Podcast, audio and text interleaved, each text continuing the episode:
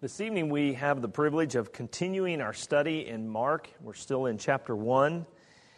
And as we, I've said more than once, I recognize that there's really this overarching theme of Christ's authority here in these early chapters of Mark.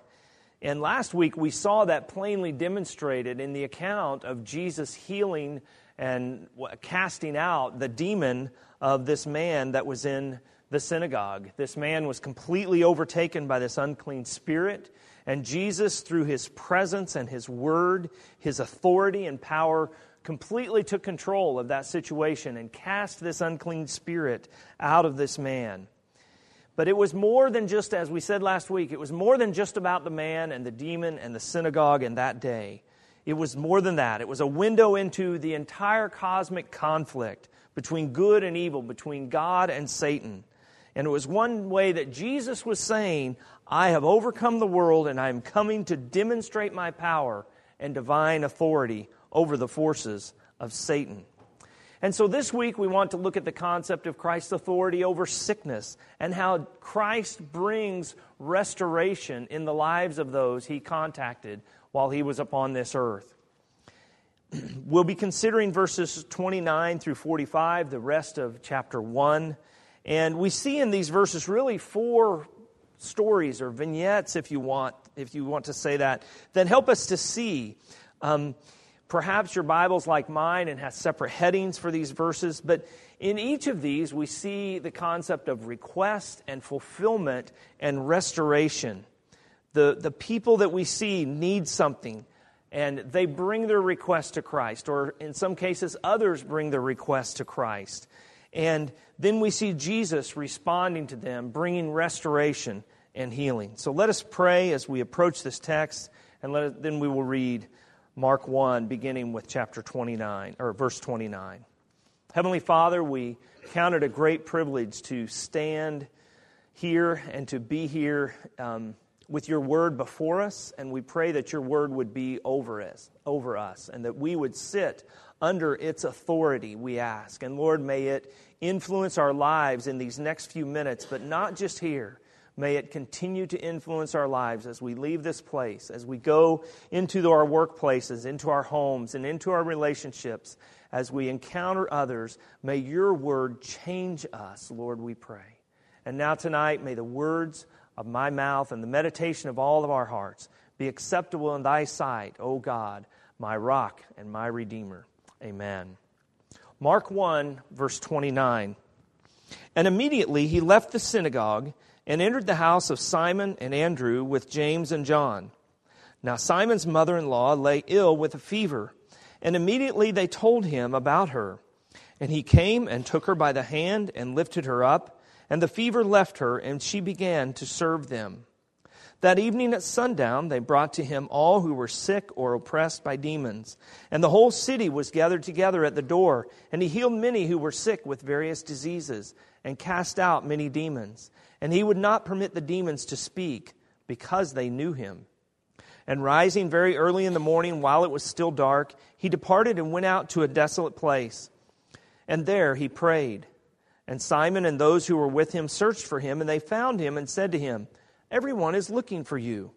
And he said to them, Let us go on to the next towns, that I may preach there also, for that is why I came out. And he went throughout all Galilee, preaching in their synagogues and casting out demons. And a leper came to him, imploring him and kneeling, said to him, If you will, you can make me clean. Moved with pity, he stretched out his hand and touched him and said to him, I will be clean. And immediately the leprosy left him, and he was made clean. And Jesus sternly charged him and sent him away at once, and said to him, See that you say nothing to anyone, but go, show yourself to the priest, and offer for your cleansing what Moses commanded for a proof to them. But he went out and began to talk freely about it, and to spread the news, so that Jesus could no longer openly enter a town, but was out in desolate places, and people were coming to him from every quarter. Amen. And we praise God that He has spoken to us in His holy and inerrant word. Each year at Christmas time, as probably is in the custom in many homes, our children make Christmas lists. And some of our kids are really good at making Christmas lists, and some of their lists are very long. And because of the obvious restraints of, of having a large family and limited resources, you know, you can't always buy everything that your children um, think up to put on their Christmas list. So we always have them prioritize their list. We always have them say, what is that thing that you want most of all? Or maybe the top two things that you want.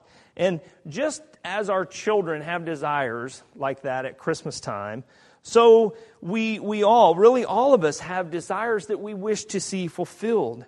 And the people here in these stories, in, in this, these accounts in chapter 1 of Mark, had desires that they brought to Jesus. They quickly learned that Jesus had power to work miracles, and they brought to him those who were sick or demon possessed for healing and restoration. And I would like to look at these sections under that kind of theme of restoration as he showed his authority over sickness. We see in the first section that Peter's mother in law was restored to serve. Next, in verses 32 to 34, we see those who re- were restored to freedom from disease and demon possession.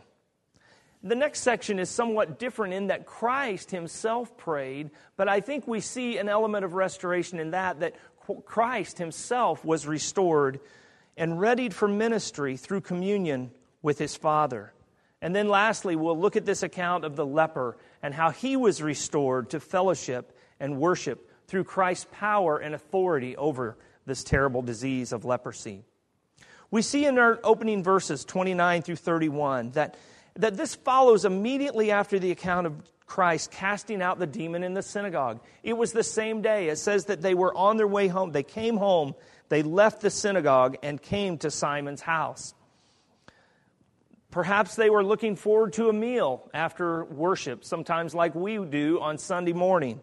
They got home, and what did they find? They found Peter's mother in law sick with a fever. It's interesting that Scripture nowhere mentions Peter's wife's name. We know that he was married because he had a mother in law. And it was not uncommon in that day to have extended family um, living with them. So it was um, not likely a large house, but Peter and Andrew, Peter and his wife, and his brother Andrew lived there with um, Peter's mother in law. But here the disciples made an appeal. They told Jesus about Peter's mother in law. It says they told him about her, her. It doesn't say that there was an expressed appeal to it, but it's certainly likely that they wanted her healed. They had just seen Jesus' tremendous power and authority over demons just hours before, and they must have thought, if Jesus could do that, why not this? And what was Jesus' response? It says he t- simply took her by the hand and lifted her up. In that compassionate action, Jesus restored her to wholeness. All it took was a touch, and she was made well. His response is vastly different if you think about how he responded in this situation in comparison to how he had responded in the synagogue. There, the, the demon was challenging him, railing against him, voicing opposition to him, and he responded with authority and intensity and compelled the demon to obey him. Now, Jesus again responds with authority, but very differently. It's a compassionate authority, responding to the needs of those closest to him. Here, he shows his authority over sickness and that his power and dominion extends not just to the realm of evil spirits, but also to sickness and those that are in need of a physical touch. He shows his dominion and power extends to all the effects of sin and darkness as he deals with this woman and her fever. She then is restored to serve. She, was, she re- returns to probably what she was doing before, serving those in that house. Christ restored her to continue that ministry. So we see not only Jesus restoring those to serve, but he also restored to freedom those who came to him. Notice in the next section of verses that it was still the same day. It was the evening, it was after sundown, and activity would usually pick up on the Sabbath following the sundown, following the official end of the Sabbath. People were free to move about more, activity picked up. They could do things that involved effort and activity. Capernaum was not very large, we can, but we can safely say that there is some metaphoric language in verse 33 which says that the whole city was gathered together at the door. We don't know that actually everyone in town was there, but you know, men, you've probably been to an event. If you've ever been to an event like a church or something, and your maybe your wife couldn't go for some reason, and she might ask you, "Well, who all was there?" And what do we say in response? Everybody. And what do we mean by that? Well, we mean that everybody you would expect to be there was there, or maybe we just mean there's a lot of people there. How, whatever the case was, there was a lot of people flocking to the door to get to Jesus. News had traveled fast. Jesus had cast out a demon in the synagogue earlier in the day, healed Peter's mother in law, and then suddenly it seemed that everybody was there bringing their sick and diseased loved ones to Jesus and they brought those also that were possessed with demons. And just as before, Jesus cast them out with authority. However, this account differs in that he did not even allow the demons to speak. Previously, the Spirit had railed against him, had spoken out against him. But here, Jesus forbids them even to speak. And it was a testimony to the fact that Jesus was seeking to scale back the increasing excitement as the news of him spread. Not that he didn't want the news of the kingdom to go forward, but he wanted to go forward to the places and in the way that he chose and at the time that he chose. Notice in verse 34 it says that the demons knew him. We, we saw that last week. It was evident in that text, and it's plainly stated here. But Mark does not treat this as some anomaly, but rather matter of factly that there are demons and that they know God. Consider the book of Job. In, in Job 1, how Satan came before God, and there was a conversation between God and Satan. There was no introduction, they knew each other, but also note that Satan could do nothing except what God permitted. Here, the demons are cast out and not even permitted to speak. As a result, the people who had previously been possessed by these demons were freed. They were freely restored because of Christ's authority over the demons. In the next section of verses, we see that, that Jesus prayed. And, and the concept of Christ praying is somewhat, has always some, seemed somewhat strange to me because Jesus is God and why does Jesus need to pray? So I want to approach this carefully and thoughtfully as we think about Christ communing with his Father. Jesus was submissive to his Father's will in his mediatorial work while he was upon the earth. He communed with his Father in prayer. He said in John 14, I do as the Father has commanded me, so that the world may know that I love the Father. This is not in any way to say that Jesus was or is eternally submissive to the Father. Certainly, Mark, along with the rest of Scripture, shows us plainly that Jesus is God. We see that, that, that theme developing and, and being revealed to us plainly in this opening chapter. Jesus is God, the second person of the Trinity. But there's an aspect of submission that Christ showed while he was upon the earth in relation to the work that he came to do. Jesus did the Father's will. Jesus loved the Father, and he communed with the Father. He was sinless, certainly. He never needed to confess sin as part of his prayer. Certainly, prayer for us, as, as we often say, should include confession. But for Jesus, prayer was communion with his Father.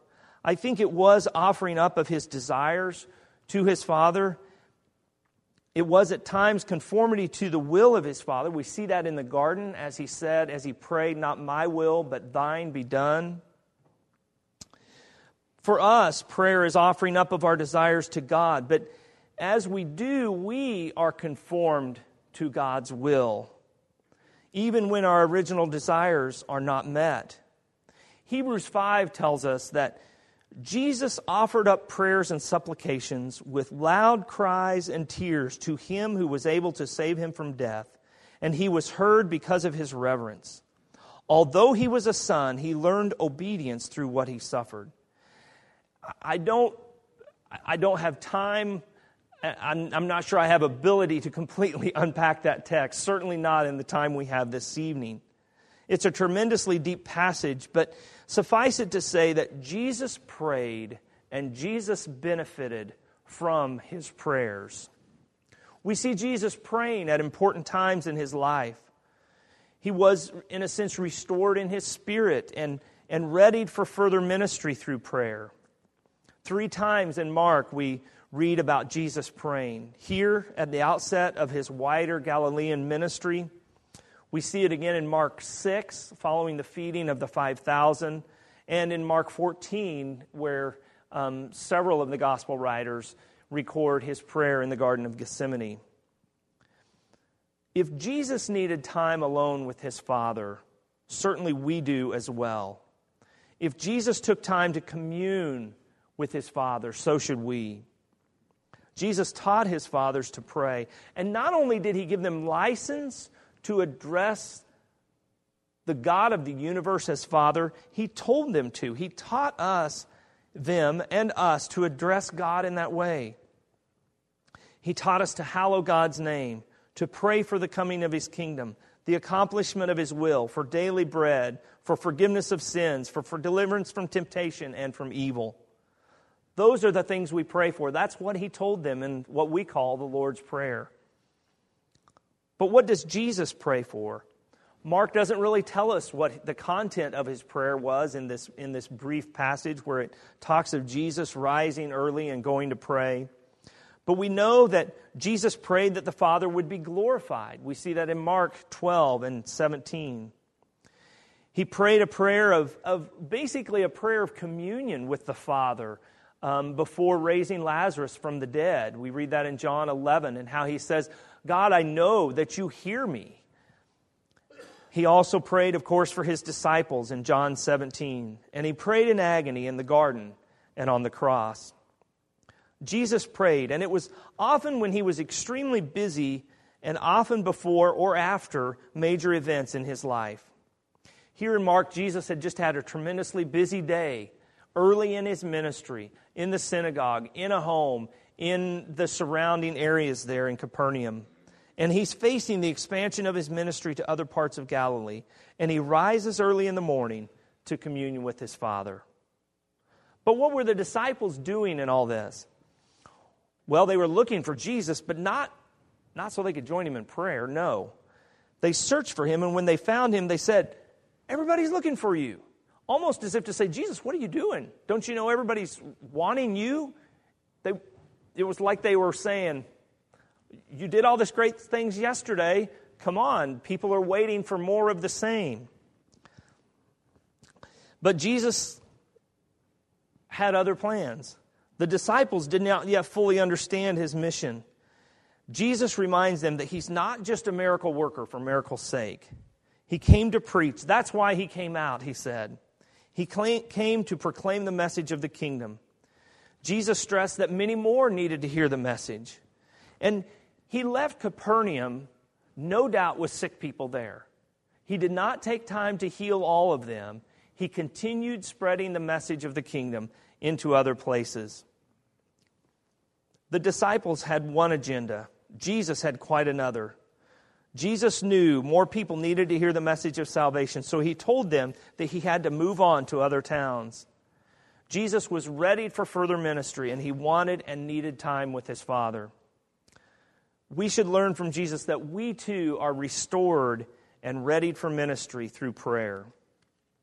So far, we have seen the restorative authority of Christ as he healed Peter's mother in law, as he restored those held captive by demons and disease, and we see that Christ himself was restored and readied for ministry through prayer. Lastly, we should consider the healing of the leper, and we see one who was restored to fellowship and worship. There's several things that, that we could say about this leper and, and the, the, the disease of leprosy. As in these other sections, there's an appeal based upon this man's desire so, firstly, notice the boldness of this man's appeal. And in order for us to really appreciate the boldness and brazenness of this leper, we have to think about the, the disease of leprosy. And in, in Scripture, especially back in Leviticus, in chapters 13 and 14, where it deals with this dreadful disease, it's, it's probably more of a larger category of other skin diseases. But when we think about leprosy and we see how they were treated and how they were ostracized, it's somewhat chilling.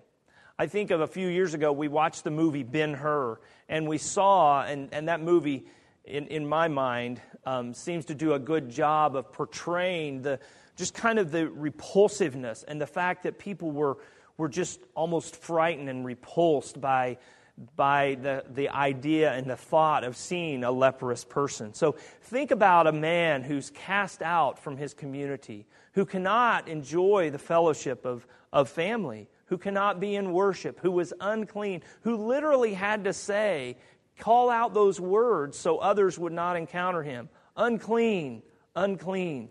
Don't come near me. I am unclean. I am leprous.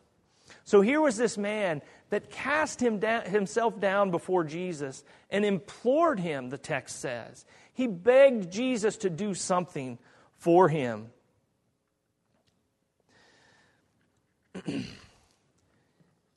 he came with boldness.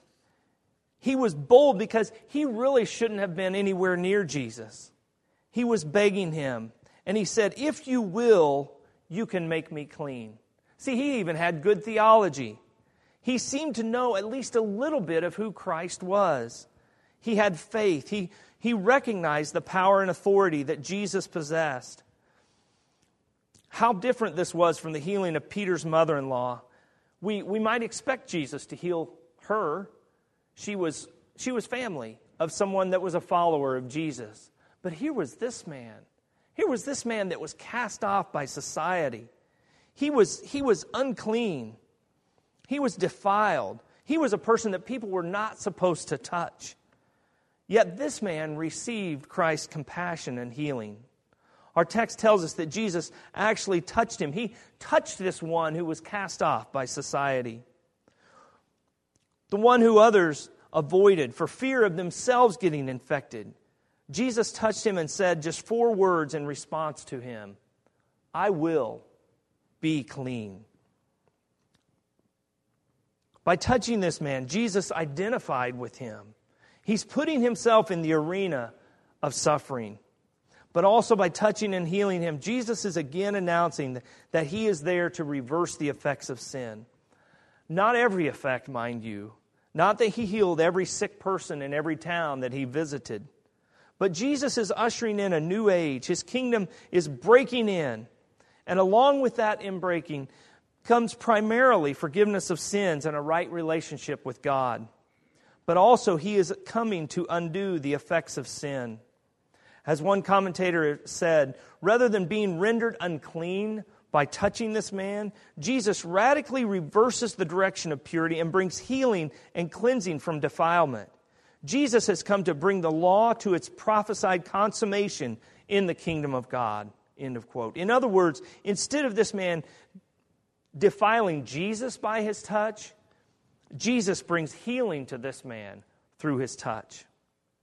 And then he tells him to keep quiet about this, as if a man who has suffered like he has, physically, emotionally, spiritually, in the way that this man likely had, being a leper at that time, Jesus tells him to keep quiet.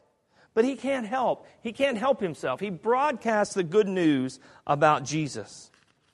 And, and in one way, we can, we can say, why not? Wouldn't we do the same? I hope we certainly would. But he actually made Jesus' ministry more challenging. It says that Jesus could no longer enter a town openly. In other words, he seemed to have to slip in and slip out, and his ministry continued in desolate places, and people came to him. In closing, I ask you what is your spiritual desire? Here, Jesus restored those he encountered. Peter's mother in law was restored to serve. Many were restored to wholeness and freedom. The leper was restored to health, fellowship, and worship. What restoration do you need? I was looking, sometimes I just thumb through the classifieds ads, and, And if I ever see a car, especially an old classic muscle car, it catches my eye. And you know, the ones that are fully restored, those are the ones you're going to pay tens of thousands of dollars for. But if you can ever find one that's a project car, then you can get it at a, at a cheaper price. But you know what a project car means? That means it's a work in progress. Either it hasn't been started or somebody got started on it and ran out of money. So it might come with a box of bolts along with it. Well, you know what? We're kind of like project cars. If you're God's child, God has done an amazing work in your life. And you have been restored in many ways. But God is still working on you. And we will not complete that restoration until we reach glory. But we can trust in Christ, who is the master restorer. So, whatever you're praying for, whatever you're looking for God to do in your life and in the life of your loved ones around you, whether that's a, a loved one that, that needs salvation, perhaps you're, you look at your prayer life and say, Yes, I need communion, more consistent communion with the Father. Maybe you need to grow in loving your spouse or being a better witness to your neighbors. Make your appeal to Christ. He is compassionate, He has authority, and He invites you ask, and it will be given you. Seek, and you will find. Knock, and it shall be opened to you. For everyone who asks receives, and the one who seeks finds, and to the one who knocks it will be opened. Let us pray. Gracious God and Heavenly Father, we thank you that you are working in your people and that you are accomplishing your will and that all things work together for good to them that love God, to them who are the called according to his purpose. We pray, O oh God, that we would rest in knowing that you are accomplishing in us your will. And I pray that we would seek you and seek your will and seek that daily communion with our Heavenly Father. And we pray and ask these things in Jesus' name. Amen.